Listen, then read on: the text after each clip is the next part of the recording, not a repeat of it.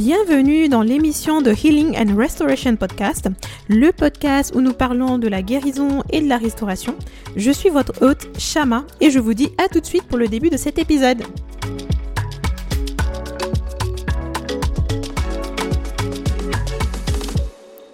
Hello, hello, hello.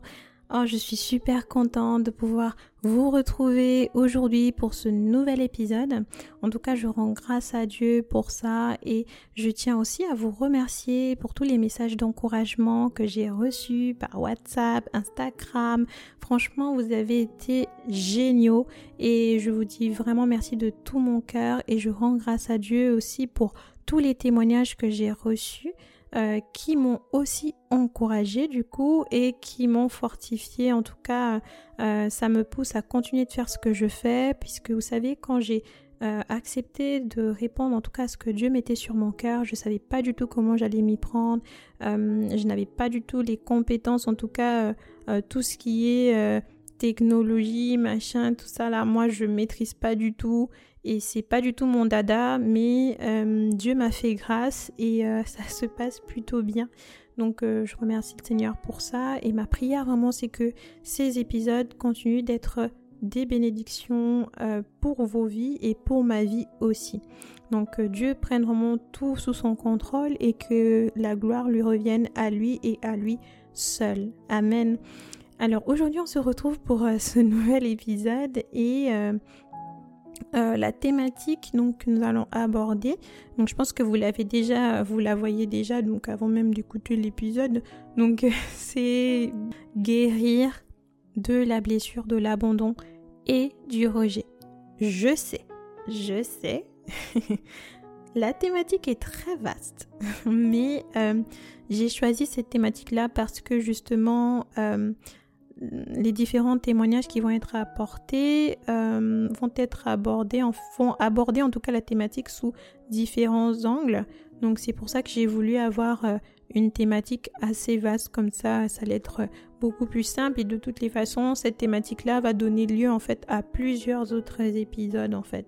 Donc euh, nous laissons tout ça entre les mains du Seigneur et puis que Dieu guide en tout cas euh, tout ce qui va être dit, tout ce qui va être partagé, que cela puisse être une source de bénédiction et d'encouragement. Alors on va peut-être commencer euh, par poser des bases et euh, des bases en fait avec des définitions pour que nous puissions bien nous comprendre. Donc déjà qu'est-ce que nous entendons par la guérison? Donc quand on regarde la définition de la guérison, c'est le fait de guérir. Et quand on va chercher donc la définition même de guérir, ça renvoie donc au fait de délivrer une personne une plante, un animal, d'une maladie. Au sens figuré, c'est plutôt débarrasser d'un défaut ou d'une opinion erronée ou d'un mal moral. Donc au sens de la médecine, ça va être retrouver la santé. Et restauration plutôt, donc ça va être l'action de restaurer. Et quand on regarde en fait la définition de restaurer, c'est rétablir en son état ancien ou en sa forme première, des choses abstraites. Nous avons aussi euh, réparé en respectant l'état primitif. Donc euh, ici, au niveau de ce podcast, il y a la partie où nous parlons donc de la guérison donc euh, d'un mal moral, donc des mots que l'on ne voit pas, guérir d'une blessure par exemple euh, psychologique, euh, guérir euh, d'une blessure physique. Et aussi au niveau de la restauration, moi je vois ça vraiment sous deux angles. C'est l'action de restaurer où on remet à l'état initial. Et il y a aussi cette restauration où moi je, je, prends souvent l'exemple de l'histoire de Job, vous savez, où en fait Job avait perdu tout ce qu'il avait. Et en fait le Seigneur a restauré, il a donné en fait plus que même ce qu'il pensait pouvoir avoir. En fait, Dieu a vraiment euh, euh, fait plus que ce à quoi lui pouvait s'attendre finalement. Donc, il y a cette restauration là où Dieu nous donne même, en fait, il nous redonne ce que nous avons perdu. Mais il y a aussi la restauration où on est vraiment euh, remis à l'état initial. Et quand on voit peut-être quelqu'un qui a vécu une blessure, euh, qui a vécu une profonde blessure, euh, qui guérit en fait de cette blessure-là. Moi, je me dis, bon, parfois on peut guérir en fait de quelque chose, mais après on garde des séquelles, ça change notre façon d'être, notre façon de... Vous voyez un peu, mais euh, quand on arrive dans cette phase de restauration, il y a vraiment euh, ce point où c'est encore un peu plus, on prend un peu plus de la hauteur, c'est-à-dire que vraiment dans la restauration, c'est comme si le Seigneur en fait remet les choses à l'état initial, et même lorsqu'on a, on a vécu des blessures, on a vécu des traumatismes, quand le Seigneur prend les choses en main, il remet les choses à l'état initial, et ce que l'on avait vécu en fait avant ça existe certes, mais ça n'a plus le même impact sur notre vie, ça n'a plus les mêmes effets sur notre vie parce que Dieu a lavé toutes choses. Vous savez, la Bible nous dit que ceux qui sont en Christ sont une nouvelle créature, les choses anciennes sont passées, voici toutes choses sont devenues nouvelles. C'est aussi une forme de restauration en fait, où on remet à l'état initial, à l'état zéro, ou même lorsque Christ est mort à la croix et dès le moment où il est mort à la croix et qu'il est ressuscité, en fait, il a restauré notre relation avec le Père. Alors que nous n'avions plus euh, l'opportunité d'entrer dans la présence du Seigneur, le, fait que Jésus soit mort à la croix a restauré notre relation et nous a permis en fait de pouvoir avoir accès à la présence de Dieu et pouvoir être reconnecté à Dieu. C'est une forme de restauration aussi. Donc euh, vraiment, euh, on abordera ça plusieurs angles, donc vous pourrez le voir aussi à travers les différents témoignages aussi, euh, comment est-ce que la restauration s'est manifestée aussi dans la vie de chacun des uns et des autres. Donc pour revenir à notre thématique d'aujourd'hui qui est guérir euh, de la blessure, de l'abandon et du rejet, donc j'aimerais quand même aussi que nous puissions faire quand même un petit point sur euh, ce qu'on entend par donc la blessure du rejet, ce que ça englobe, et aussi ce qu'on entend par la blessure de l'abandon avant que je ne puisse pouvoir en fait vous parler de mon histoire et de comment est-ce que moi j'ai vécu ces choses. donc on va commencer en fait avec la blessure de l'abandon. Et ce que je peux vous dire donc de la blessure de l'abandon, c'est que euh, c'est une blessure en fait qui tire son origine de nos expériences relationnelles passées. Donc euh, elle peut cette blessure peut naître en fait pendant l'enfance, elle peut aussi naître pendant l'âge adulte suite euh, par exemple à une rupture amicale, euh, amoureuse, familiale ou un deuil, le deuil d'un proche.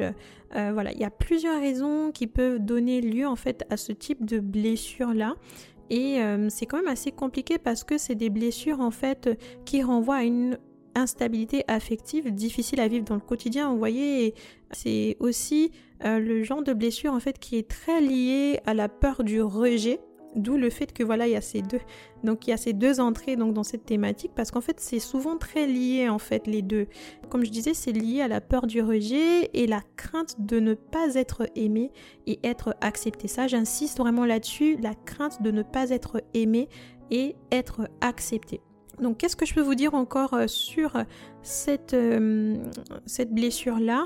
Euh, C'est qu'elle se manifeste en fait de plusieurs manières. Donc elle se manifeste par des troubles du rapport à soi-même, par exemple, donc avec la, mauvaise estime de soi, le sentiment de ne pas être à la hauteur, et puis on a des comportements parfois excessifs euh, dans les relations affectives. Donc en fait, tout ça c'est créé par le fait que vu qu'on a cette crainte en fait euh, de, de ne pas être aimé, on se sent en fait obligé en fait tout le temps de tout temps essayer d'avoir en fait la l'approbation des autres, de se faire aimer des autres. On a c'est vraiment quelque chose qui, qui, crée en fait une sorte de cercle vicieux parce qu'en fait on a le sentiment de même pas être à la hauteur en fait et parfois on en arrive même à justifier le fait que l'on soit abandonné parce que on n'en vaut pas la peine et parce que euh, c'est notre faute parce que on n'est pas assez ceci, on n'est pas assez cela.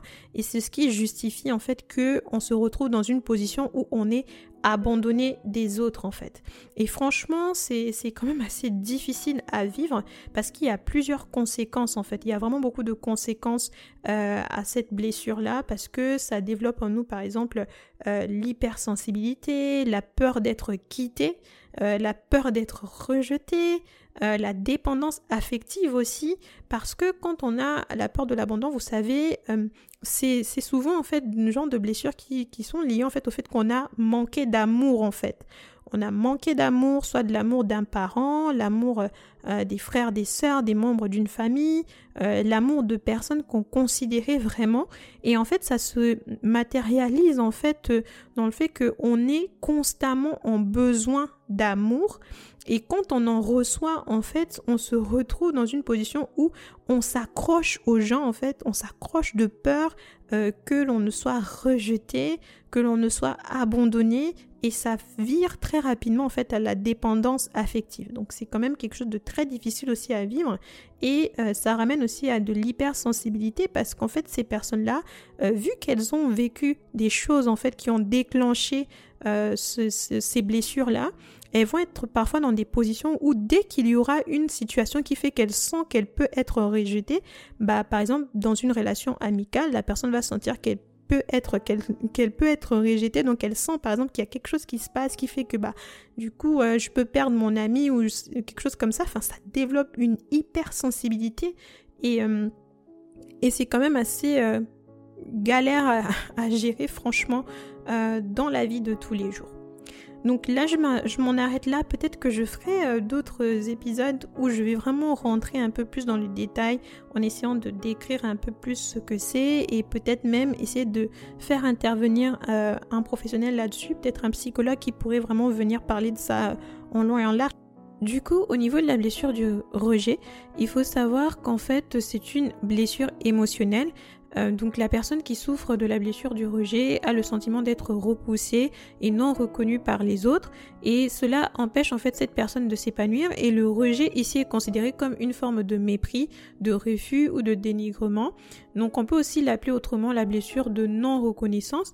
Elle fait partie des cinq blessures émotionnelles avec la blessure d'abandon, la blessure d'injustice, la blessure d'humiliation, la blessure de trahison. Donc euh, cette blessure euh, prend généralement en fait son origine à la suite d'un traumatisme dans l'enfance euh, dont un choc émotionnel va marquer intensément l'enfant par exemple. Mais elle peut aussi être réactivée tout au long de la vie parce qu'on a vécu peut-être un rejet au niveau professionnel, au niveau sentimental, au niveau amical. Donc cette blessure peut se venir aussi dans l'adolescence, même à l'âge adulte, euh, par exemple en conséquence d'un manque de respect, euh, de harcèlement ou de moquerie à l'école ou au travail, mais également dans, les relations amoureuses par exemple. Et cette blessure va enclencher en fait un mécanisme de défense et une désorganisation dans la façon de se reconnaître, euh, d'être dans son identité propre et dans ses rapports aux autres. Donc on va peut-être s'arrêter là au niveau du rejet, de la blessure du rejet, et je vais peut-être vous parler déjà de mon histoire et vous parler de comment est-ce que moi j'ai vécu euh, ce type de blessure-là et comment est-ce que euh, Dieu m'a aidé en tout cas à sortir de là. Donc déjà, comme je vous avais dit dans les précédents épisodes, je viens d'une famille vraiment merveilleuse. Hein. Mes parents nous encourageaient beaucoup, étaient tout le temps là à nous pousser en fait vers l'avant, ils nous complimentaient tout le temps. Vraiment, j'ai eu des parents formidables qui nous ont beaucoup aidés à prendre confiance en nous. Sauf que pour moi, en fait, ce qui s'est passé, c'est que euh, moi, ces blessures, en fait, en lien avec le rejet, surtout, j'ai vécu ça euh, quand j'étais à l'extérieur de la maison. C'est-à-dire que euh, j'ai vécu ça très tôt parce que pour bien comprendre, c'est que j'ai découvert en fait que j'avais certains traits de caractère et dans ma manière de fonctionner, dans ma manière de faire, dans ma manière de réagir, je réagissais de cette manière-là parce que en fait j'avais vécu des choses qui ont été traumatisantes. Euh, dans, dans l'enfance, euh, je vous raconterai dans quelles circonstances. Et en fait, ça a fait que, euh, en grandissant, je me rendais pas compte, mais j'avais en fait certaines attitudes, certaines façons de me comporter dans les relations que j'avais avec les autres, qui étaient en fait en réalité dues à ces blessures-là que je n'avais pas traitées en fait. Et euh, j'ai compris ça parce que en 2022 surtout, c'est vraiment à partir de là, j'ai pris conscience de beaucoup de choses après avoir vécu des situations très difficiles en 2022. Euh, j'ai accepté entre autres d'être accompagnée aussi euh, par une professionnelle et en fait on a fait ce travail aussi ensemble où on a creusé pour comprendre en fait d'où venait le sac de nœuds qui faisait que je j'étais souvent euh, je me sentais souvent très mal euh, et quand une situation m'arrivait, j'étais très débordée en fait et ça me submergeait. Euh, et donc on a fait aussi ce travail et bien sûr il y a la prière qui a fait aussi son œuvre parce que vraiment Dieu a été fidèle puisque pour ceux qui me suivent sur Instagram, je vous ai dit l'année 2022 ça a été une année très difficile pour moi entre autres j'ai perdu mon j'avais perdu un travail en début d'année j'avais mes études, c'était un peu difficile aussi en 2022. j'avais aussi perdu ma grand-mère, ça a été une épreuve très difficile. Donc j'ai vécu vraiment une année très très très stressante et aussi, enfin Dieu en tout cas a été fidèle. Mais euh, dans tout ce que j'ai eu à faire, j'ai demandé aussi qu'on m'accompagne, donc j'ai eu euh, un soutien. Je vous parlerai de ça un peu plus tard euh, dans les prochains épisodes et peut-être même que la personne qui m'a accompagnée va aussi intervenir à un moment donné, mais je vous en dis pas plus. Donc, euh, pour revenir à cette histoire, donc on a fait un travail et en fait, je me suis rendu compte qu'il y avait des choses que je n'avais pas traitées et qui dataient de mon enfance. Donc, je reviens sur la blessure du, rejet. Pendant mon enfance, en fait, euh, j'étais dans une école. Et cette école, en fait, euh, c'était une école que j'aimais beaucoup. Et j'avais une amie que j'aimais de tout mon cœur. C'était vraiment ma best friend, quoi. Et je l'aimais tellement que euh, j'étais prêt à tout pour elle, mais c'était vraiment amical. J'étais prête à tout pour elle et comme j'étais petite, c'était vraiment la première fois que je pouvais découvrir cette euh, relation amicale où vraiment tu as une amie euh, avec qui tu peux discuter. Vous voyez, j'étais toute petite et tout et et donc voilà. Et le problème, c'est qu'en fait, cette amie, je pense qu'à l'époque, elle avait aussi peut-être des problèmes ou je sais pas quoi, mais dans cette école-là, en fait, j'ai vécu euh, du harcèlement. C'était vraiment du harcèlement scolaire. Je me faisais... Euh, je, j'étais tout le temps euh, moquée, on se moquait de moi, on se moquait beaucoup de mon apparence, surtout de mes cheveux, parce qu'en fait, j'avais, un, un souci, en fait, de... Un souci, je vais dire, de santé au niveau de mes cheveux. Euh, et, et, c'était assez compliqué et ça faisait que euh, ma chevelure était un peu compliquée. Elle était un peu compliquée et les gens se moquaient beaucoup de moi. Et cette fille, par exemple, elle savait que je l'aimais beaucoup, mais elle me faisait beaucoup de coups bas en fait. Et des fois, je pouvais arriver à l'école et je me retrouvais avec toute la salle de classe, par exemple, qui se moquait de moi ou qui, par exemple, ne me considérait pas ou soit ne me parlait absolument pas ou euh, les gens en fait ne, ne voulaient pas se mettre avec moi. On me mettait toujours de côté. Et ce sentiment en fait où tu as l'impression que tu n'as pas ta place quelque part, où en fait personne ne veut vraiment t'avoir en fait auprès euh, auprès quoi aux proches en fait. Et j'avais tout le temps l'impression d'être comme le ça c'était avant hein, j'avais l'impression d'être le boulet en fait d'être la personne qu'on met toujours de côté et qu'on ne veut pas avoir à côté de soi en fait. Et j'étais beaucoup rejetée en fait. Et je t'ai jamais acceptée pour qui j'étais.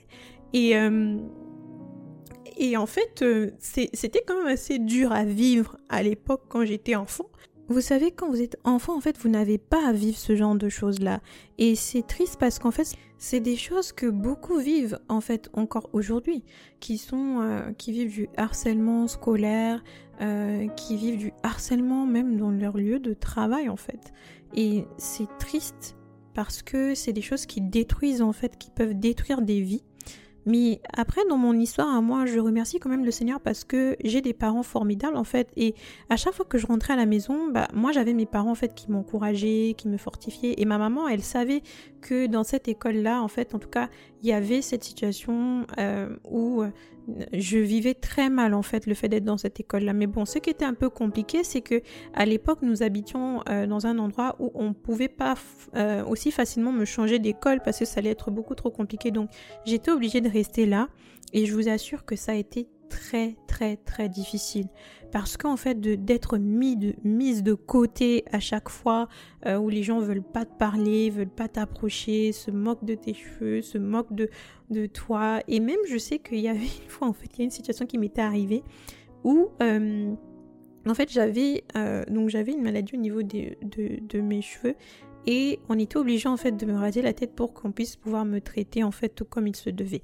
C'était pas le cancer, hein, mais voilà, on est obligé de me traiter et il fallait qu'on me rase toute la tête. Donc du coup, le lendemain, après qu'on m'ait rasé la tête, je suis allée avec un bonnet sur ma tête. Et je suis arrivée à l'école et en fait, euh, les gens étaient, ils venaient vers moi en mode mais ouais, mais pourquoi t'as un bonnet sur la tête et tout, tout ça, patati patata. Et vous savez, il y avait des sortes de fils où il y avait tout le monde un peu dans la cour et tout, tout ça.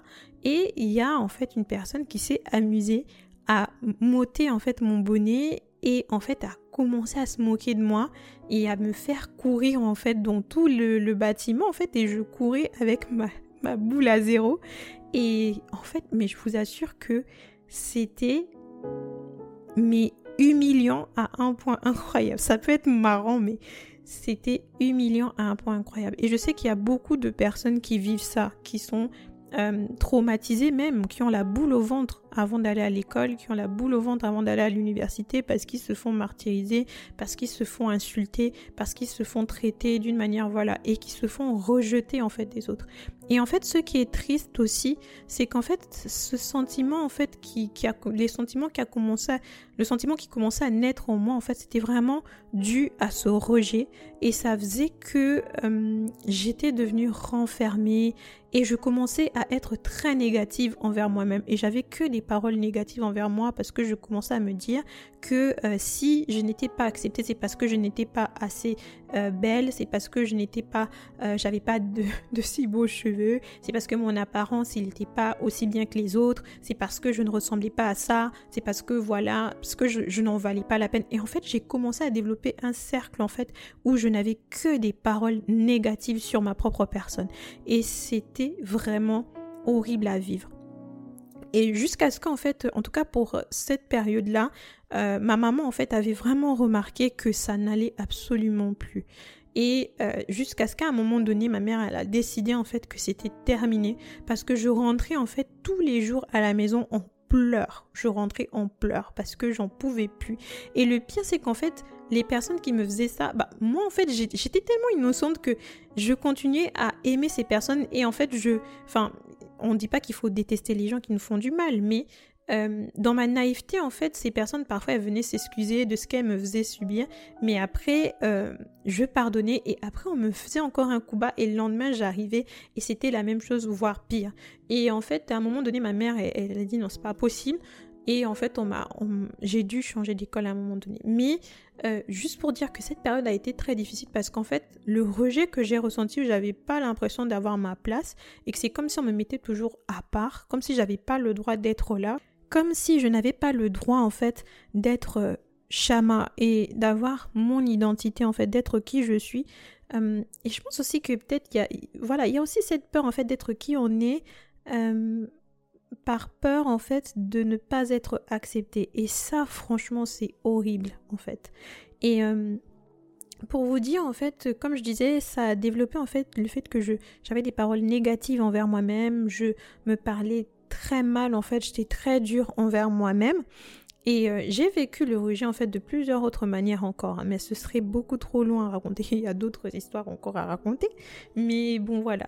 Je vais m'arrêter juste sur sur cette histoire par exemple, mais euh, pour dire que ça a vraiment eu un impact négatif sur moi. Donc je pense que l'ennemi aussi a utilisé ça pour commencer en fait à me faire croire que j'étais en fait ce que je commençais à dire en fait.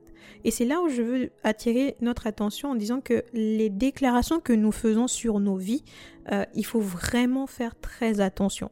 Parce que euh, quand on déclare des choses négatives en fait sur nos vies, l'ennemi utilise ces choses en fait. Et ça c'est vraiment quelque chose à éviter, mais vraiment à éviter. Et en fait, moi, je, proclamais des choses négatives sur moi. J'étais trop dure envers moi-même. Et en fait, ça a été une période très difficile.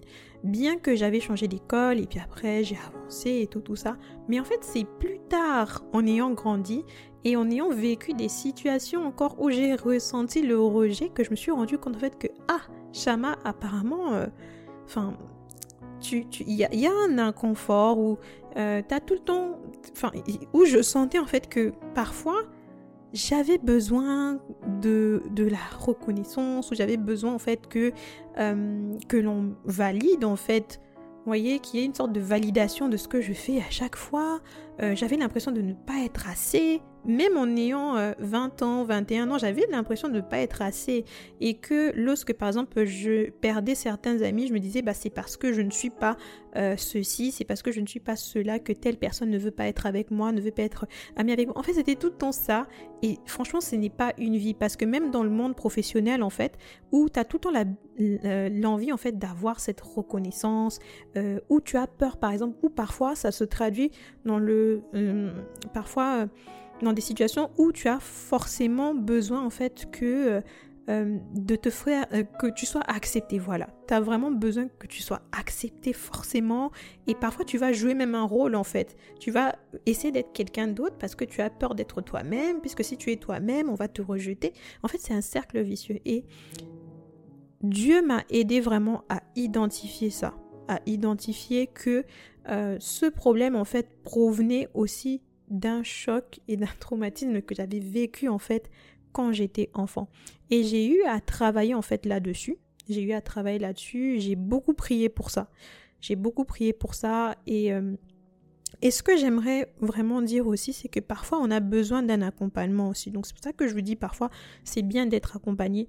Euh, voilà, il faut aussi euh, avoir un accompagnement dans la prière parce que c'est important en fait parce que ces choses-là quand on ne guérit pas de ça, ça a un impact en fait sur nos relations avec les autres et nos relations avec ceux qui nous entourent. En tout cas, pour ceux qui par exemple se reconnaissent dans euh, ce type de blessure-là, le rejet, euh, le fait de ne pas être accepté par les autres et de toujours penser qu'il faut être quelqu'un d'autre. En tout cas, moi, je viens vous dire que non. On n'a pas besoin de la validation de quelqu'un pour être qui on est. On a juste besoin de la validation de Dieu pour être celui et celle que Dieu veut que nous puissions être. Donc, ce n'est pas les hommes qui déterminent qui nous sommes, mais c'est Dieu qui détermine qui nous sommes. Et de plus, ce que j'aimerais aussi euh, vraiment que nous puissions retenir parce que je pense que je ferai peut-être un autre épisode où je parlerai de cette de, de cette enfin de ce sujet d'une manière peut-être un peu différente aussi avec d'autres points en mettant l'accent sur d'autres points mais vu que là le temps tourne il faut que je puisse atterrir je vais peut-être aussi vous laisser euh, quelques passages vraiment qui je pense sont importants en fait à avoir en fait à l'esprit parce que vous savez, euh, Jésus lui-même a vécu le rejet.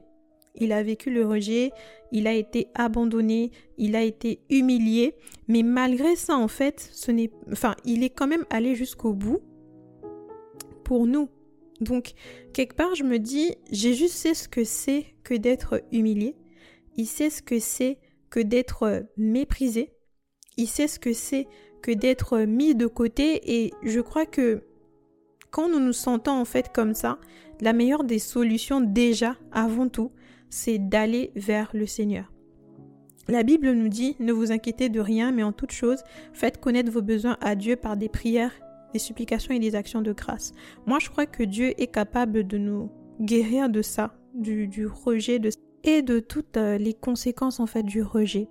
Et euh, j'aimerais vraiment encourager quelqu'un qui traverse ça, qui a vécu peut-être du harcèlement ou qui vit même du harcèlement en fait, et qui vit en fait le rejet, qui est toujours mis de côté, en fait sache que le Seigneur te connaît, il te voit, il sait ce que tu traverses. Et euh, si le monde te rejette, sache que Dieu ne te rejettera jamais. Et en plus, il a promis qu'il sera avec nous jusqu'à la fin des temps, qu'il ne nous abandonnera pas, et qu'il sera là jusqu'au bout. Alors peut-être que si tu te sens fatigué, que tu as l'impression que euh, tu vas pas t'en sortir, que euh, euh, tu n'as personne en fait qui soit là pour toi, pour t'aider, pour t'accompagner, ou juste tu as l'impression en fait que tu es toujours celle qu'on met de côté, ou tu as vécu l'abandon, tu as été abandonné en fait par des êtres chers et tu portes en toi en fait cette blessure là je voudrais juste laisser euh, ce passage en fait de la Bible qui dit dans Deutéronome 31.8 L'Éternel marchera lui-même devant toi, il sera lui-même avec toi, il ne te délaissera point, il ne t'abandonnera point, ne crains point et ne t'effraie point. Je vais vous laisser avec euh, ce passage et euh, je vais donc faire un autre épisode où je vais axer en fait les choses sur comment j'ai fait euh, moi pour m'en sortir. Donc je vous ai dit que j'ai été aussi accompagnée. Donc comment est-ce que nous on a fait euh, Quel a été cet accompagnement La nature cet accompagnement là Et aussi bah, personnellement dans ma relation avec Dieu aussi, comment j'ai fait euh, pour m'en sortir aussi.